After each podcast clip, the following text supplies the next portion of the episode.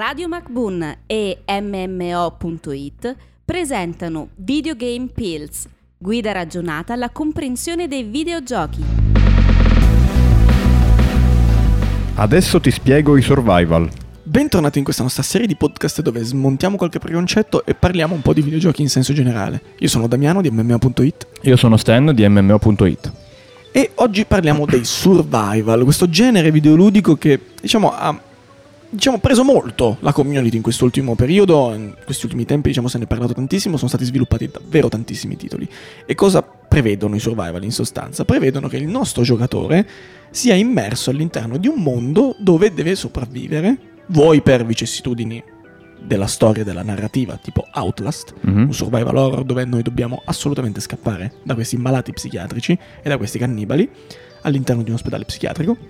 Oppure, come in Rust, ci ritroviamo proprio, o Ark, ci ritroviamo in un mondo completamente aperto dove dobbiamo sopravvivere, dove dobbiamo crearci le nostre cose, la nostra casa e iniziare a fabbricarci oggetti per combattere contro creature e mostri e continuare ad andare avanti, diciamo, nella nostra, nella nostra storia. Un po' sandbox, anche se possiamo, se possiamo Sì, dire. perché comunque e soprattutto questi ultimi titoli di cui hai fatto nome sono titoli che non hanno una storia e di conseguenza ci ritroviamo nudi su una spiaggia come spesso capita. Naked.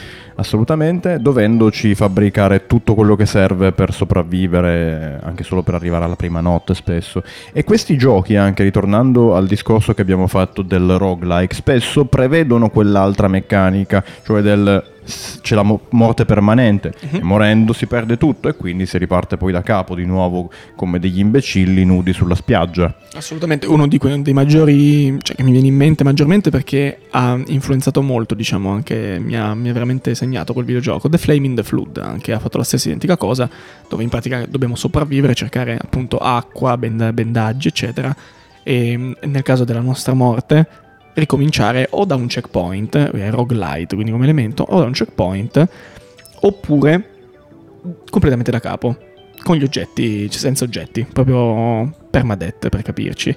E questa cosa qua c'è in, in molti survival, che sia... Molti hanno anche i checkpoint oppure punti di recupero, per quanto riguarda tipo letti dove hai dormito, possiamo anche parlare di Minecraft, volendo, anche Minecraft ha questo elemento qua. Oppure mi pare anche The Forest abbia un elemento simile, quindi tu non perdi tutto una volta morto. O anche il salvataggio quando semplicemente esci dal gioco, credo, Esattamente, sì. probabilmente. Anche, anche il senza- salvataggio, è vero. senza che ci siano problematiche di salvataggio legate a un luogo o un oggetto da usare.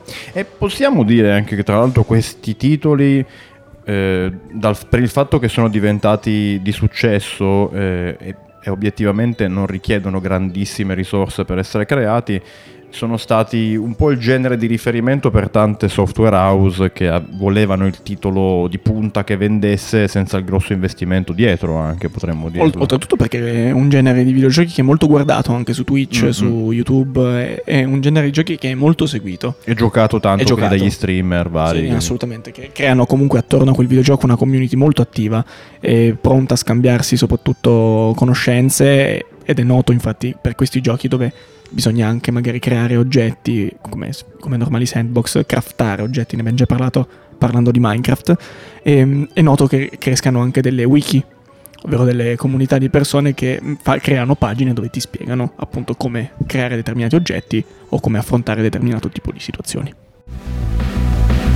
Testi e voci di Damiano D'Agostino e Stefano Beltramo. Produzione Pierpaolo Bonante per Radio MacBoon.